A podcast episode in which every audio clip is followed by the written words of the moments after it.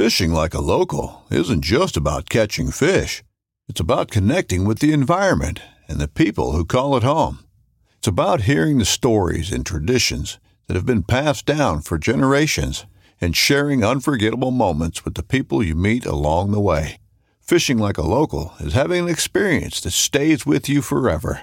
And with Fishing Booker, you can experience it too, no matter where you are. Discover your next adventure on Fishing Booker. This upcoming concert season will be all about the boots, and Tecovas is your stop for the best in Western style. Tecovas has seasonal and limited edition offerings this spring and summer, including men's and women's boots, apparel, hats, bags, and more.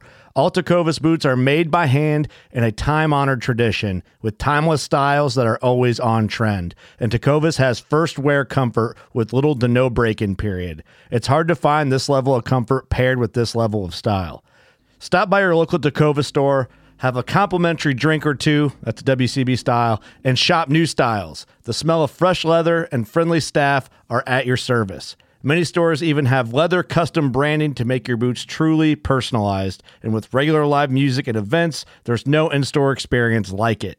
If you can't make it into a store, just visit tecovas.com. That's T E C O V A S.com. They offer free shipping on all boots, as well as free returns and exchanges, and ship right to your door. Go to tecovas.com and find your new favorite pair of boots today.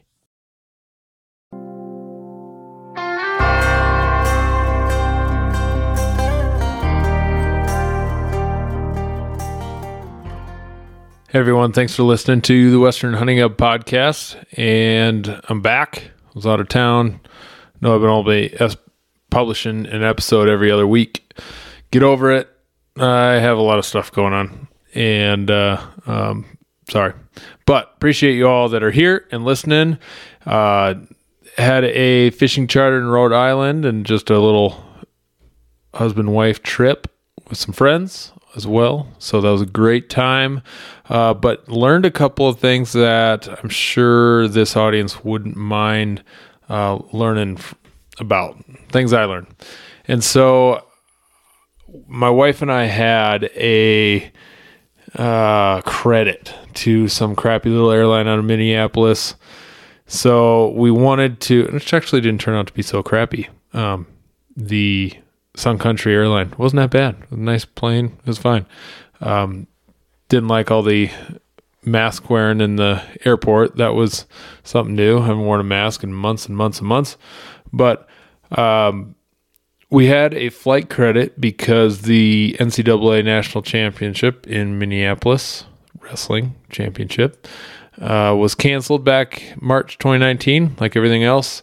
So we didn't get to go, and then we just had these flight credits for a little airline. We decided we wanted to go somewhere where we could fish. And that airline went to Alaska, went to Florida, went to Rhode Island, and a couple other places. And the uh, Alaska Alaska stuff just wasn't working out. We didn't have the time off for it. It was getting really, really expensive, even with a flight credit. So we chose Rhode Island, and kind of doing a little research, come to find out that's one of the best striper fisheries in the world. So it was really, really good. Uh, pretty fun. Uh, the experience I wanted was something that was not a mass produced or mass bunch of people on a boat, party boat is what it was, what we've done before. Uh, that's what I did not want. So when I called around looking for a charter, I was looking for somebody that would have a conversation with me, somebody that would teach me, and um, told them I was like, I'm a conf- competent individual. I'm an outdoorsman. Uh, I want to be involved with stuff, and that was all fine and dandy, but I don't think they remembered that phone call. So it was not necessarily the experience I got. We were on a, a six pack boat. And if you don't know what that is, you're you got up to six people. It was gonna be just my wife and I, and then we found some friends that could come along. So we had four of us on a boat. Pretty intimate, got to know the captain and the first mate. And it was it was really fun. Uh, but I think they had such a canned package of this is what we do. We find the stripers, we move to sea bass, And any extra time left over, we go catch a f- few bluefish.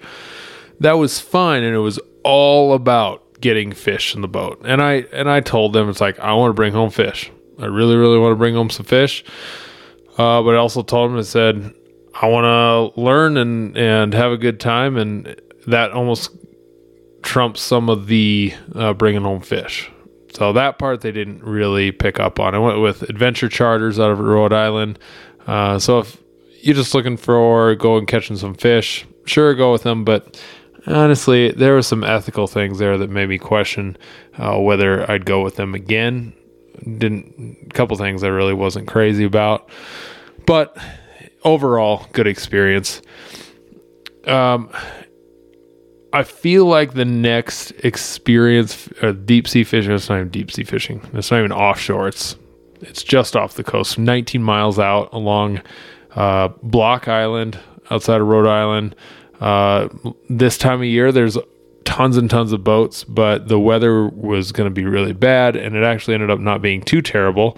Which not too terrible was eight to ten foot swells, so that sucked. That was really really rough water, uh, but the fish were still there. And if you had your sea legs and could walk around the boat just a little bit, um, you were you could handle it. Uh, seasickness, whole nother thing. We'll get to that.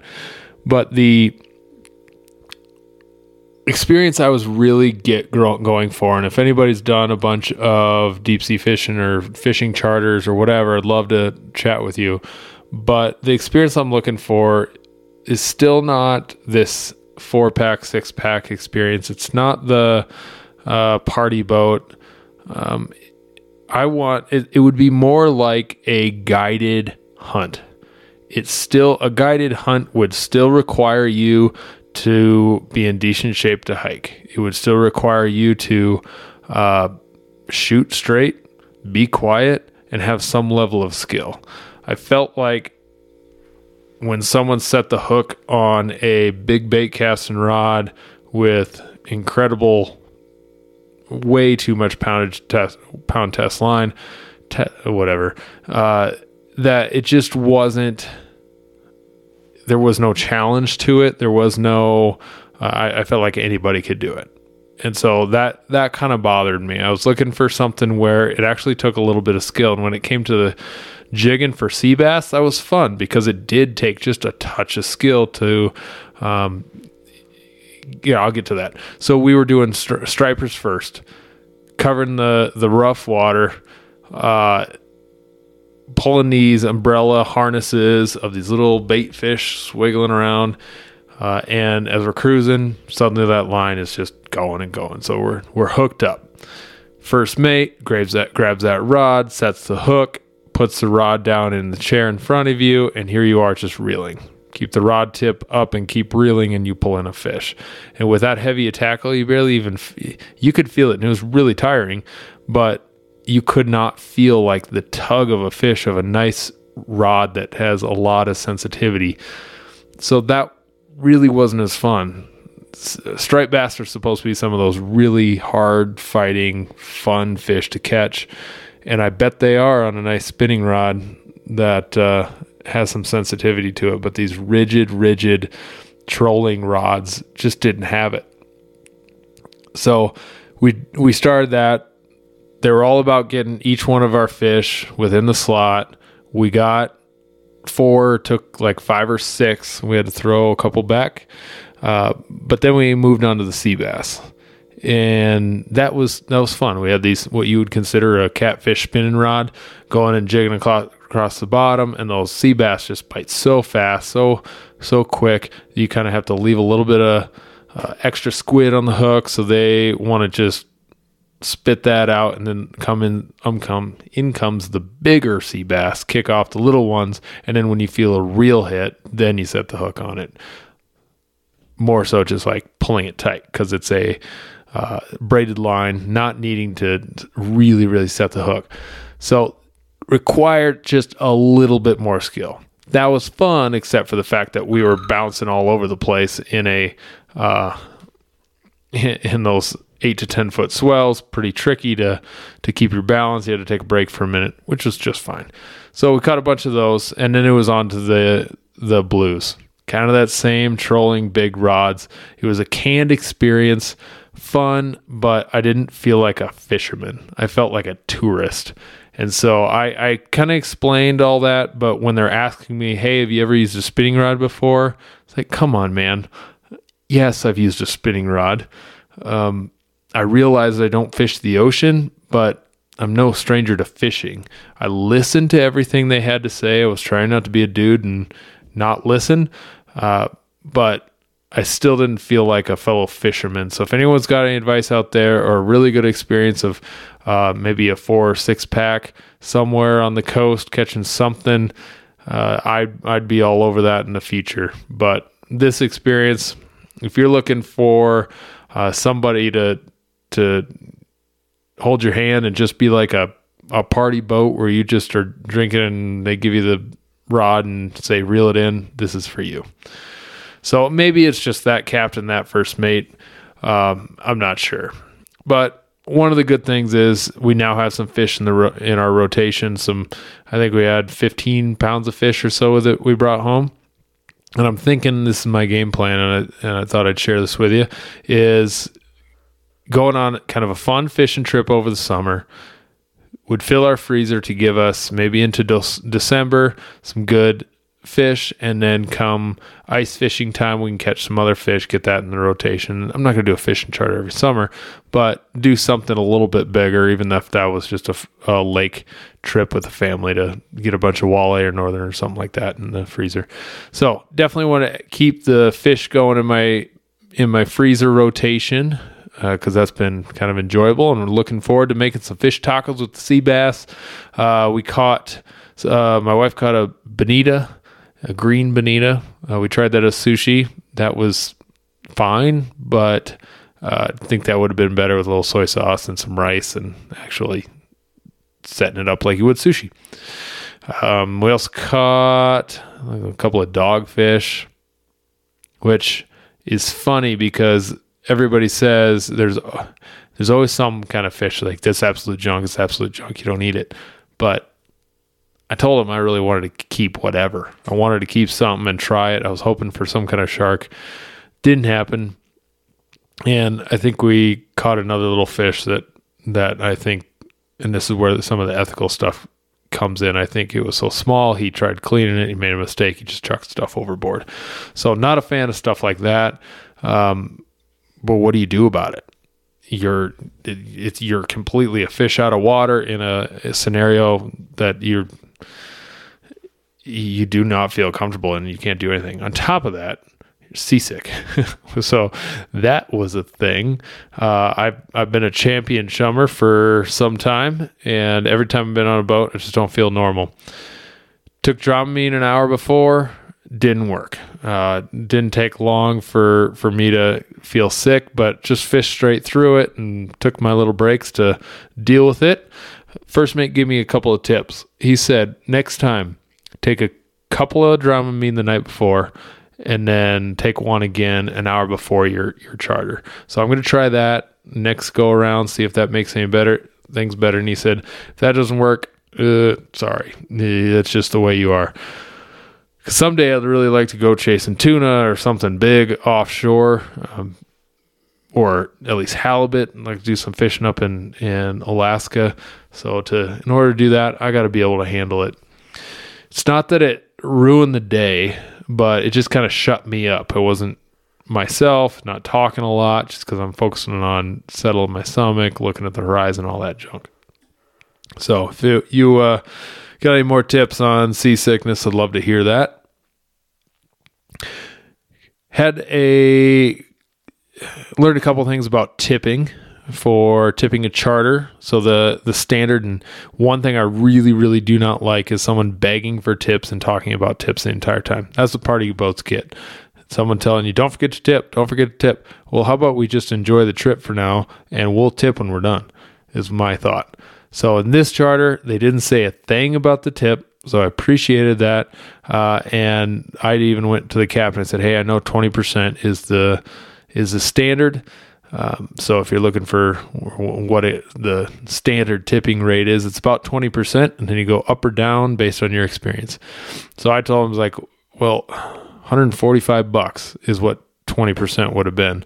And I said, that guy was working all day long, cleaning all our fish and all that for a seven hour fishing charter for 145 bucks. I felt bad that it's like I, I can do better than that, so I gave him a little extra, and and they were pretty happy about that. He was very pleased and uh, seemed like he he appreciated that. So twenty percent, I think, is that base for a tip if you're looking to figure that out. So lessons learned is I think I have a few more questions that I would ask the charter uh, or the captain before I booked a charter. Uh, I think I'd be asking more about what kind of experience that is, or tell them I'm looking for an experience for an experienced fisherman. I'm not an ocean fisherman, but I want an experience that uh, is not hand holding. I don't want to be a tourist. So I'm going to look for that next time, see what I can find. Next thing I learned, I did a lot of stressing out and research and figuring out how to ship my fish. So we had a game plan. The captain said about 10 pounds of fish, but I thought that's not very much. I'm going to talk him into getting more. So I think we had about 15, maybe even 20 a piece. Um, filled the entire Yeti hopper, a 30 quart one. Uh, but my plan was when we got there, go to Walmart, go to a store. I never even saw Walmart, so I don't even know what one's there. But get a cheap Coleman cooler, bunch of duct tape, like my buddy told me to do, and some gel ice packs. That was game plan. But luckily, my wife had our big suitcase planned. I was able to squeeze our Yeti hopper in there, the soft sided cooler, right in the, the suitcase. Gave me half a pound to go to get to the 50 pounds. So I was good to go on the way there. So I had a Yeti hopper. When I got there, that was a great cooler to have a long vacation to take to the beach and whatever else. So that worked out good. But then we took that onto the boat, had our food, and when the captain or the first mate was done cleaning the fish, we threw it right in there with some ice. Uh, got it to shore and got more ice on it immediately. Bagged it up. The only thing I we didn't get that vacuum sealed or any which thing, which would have been a little nicer. But I don't think many charters or if anybody really does that sort of thing. So we were able to get it as much air out of Ziploc bags as possible. I knew I didn't want to freeze it that way at all, uh, but we we had a Airbnb do that all that fish right in uh, separate bags, so it was in the uh, kind of the portions we were wanting. Divided it up, put it in some Ziploc bags, got the air out, froze it. So that was frozen solid. Uh, the day before we left, I grabbed a couple of gel packs from an Ace Hardware. Uh, they ended up not even really using any because didn't have room for them.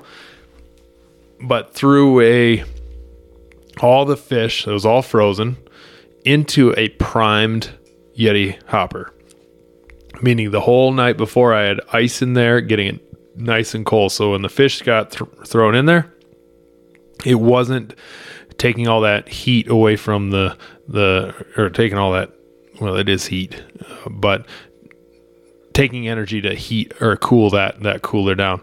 So having that that fish thrown right in there frozen uh, packed all nice and tight and then i only had room for one ice block in there. The only issue with having that frozen is all jagged edges. Didn't fit as well. So we had to kind of figure things out. Next thing i time I would probably take a little bit more time to pack my fish and maybe a little bit better shape so it would freeze nicely. So take that little tip, use that. So we filled that up, got it zip tight, uh, right at 47 pounds, I think it was. So we were good to go. Uh, no, I took the ice, another ice pack out and I was only at like, uh, 35, 30, somewhere in there. So yeah, we had, mm, 20, 30, 30 pounds of fish or so between the two of us. So that worked out. And I know I looked up the carry on weight for the airline and it was 35, which I was over, but they never checked the weight of that. So all I did was pre check in saying, Hey, I had a uh, carry on, and they didn't ever see the size of it. I was carrying it. I kind of just hid it between me and and uh, it it was the same size as any carry on. People have giant carry ons, so I wasn't worried about it. So I carried that onto the plane. They never waited or anything, even though it was over the carry on weight. So that worked out really well. I left, packed that up at ooh, maybe eight o'clock or so in the morning. We had a flight and a connecting flight, and then a six hour drive home. Mind you, this is all in the summer, so uh, there's a little bit of time outside. It's not cold out. Uh, all of that time, got home, and it's still frozen. So you guys know fish. Fish thaws out pretty quick. Uh, so I felt, man, that gave me some confidence. I could I could ship meat of of any sort now uh, for quite some time. So we got didn't get home till eleven o'clock midnight. So for um, yeah, with the time change, we'll just say twelve hours of traveling in there. Uh, no, maybe more. Six, seven, eight, nine, 10, 11, 12, 13, 14, 15 hours or so 15 hours of traveling is what that ended up being. All that time, that stayed frozen. The only thing that was starting to happen is, you know, how that bag was, uh, the bag wasn't stuck to the fish anymore, but the fish was still frozen. So then that was almost perfect. He pulled it out, put it right into a uh, vacuum seal bag, vacuum sealed it, threw it in the freezer, labeled it, and now I've got vacuum sealed fish that stayed frozen that whole time, uh, and it was a successful trip home. So if you're looking to ship some meat, uh, fish was something I had the biggest concern. The other things I looked at was mailing it. Nervous about that because I was out of sight and checking it. Checking it, uh, you really, really got to make sure that that thing is not going to leak because if it leaks, they're going to throw it out. So uh, that was our fishing experience. It was a good time good good getaway before uh, hunting season kind of ramps up. But what I've noticed is uh, the uh, it's almost too late to prep for some season stuff if you haven't already. Uh, bow equipment, everything is backed up. Uh, I've got a new string on the way because I had a string malfunction, and it's backed up, of course, even worse than last year. So it, make sure you get your orders in. I need to order some Wilderness Athlete my arrows have been ordered for four months, three months, somewhere in there. Still waiting on them. They've been back ordered. Um, camo, I'm not even worried about that. I've got what I need clothing, gear, and there is no time for break in periods if you're getting a pair of boots. So, because they're going to probably take some while to get in. But I, I did a fun little webinar for work. So check out South Dakota Game Fish and Parks Education on YouTube. And I did a little it'll be on there in a couple by the end of well, uh, since you're listening to this, probably about the 14th of August is probably when that's going to hit. So check that out. Had a really good uh, chunk of information there just to help with preparing for elk season. And I know it's all about South Dakota, but there's plenty of carryover to multiple other states. Pretty two, good, comprehensive two hour session of elk hunting period so that was pretty good. Check that out.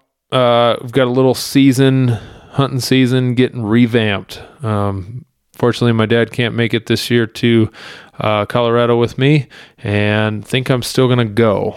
So I'm gonna go Colorado by myself. I am gonna pick up a tag. Um, probably gonna uh, just hook up with some some buddies there, and Dad's gonna go antelope archery antelope hunting here in South Dakota instead.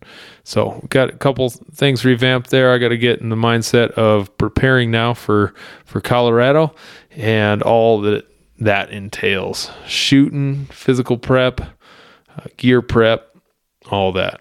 And if you're looking for some good preparation videos, uh, all last year about this time in the summer. I had some really good stuff there. I don't want to redo what I've already done because last year was a good year. I was in shape. I was in really good shape. So uh, maybe that's just COVID. It was COVID. I had time.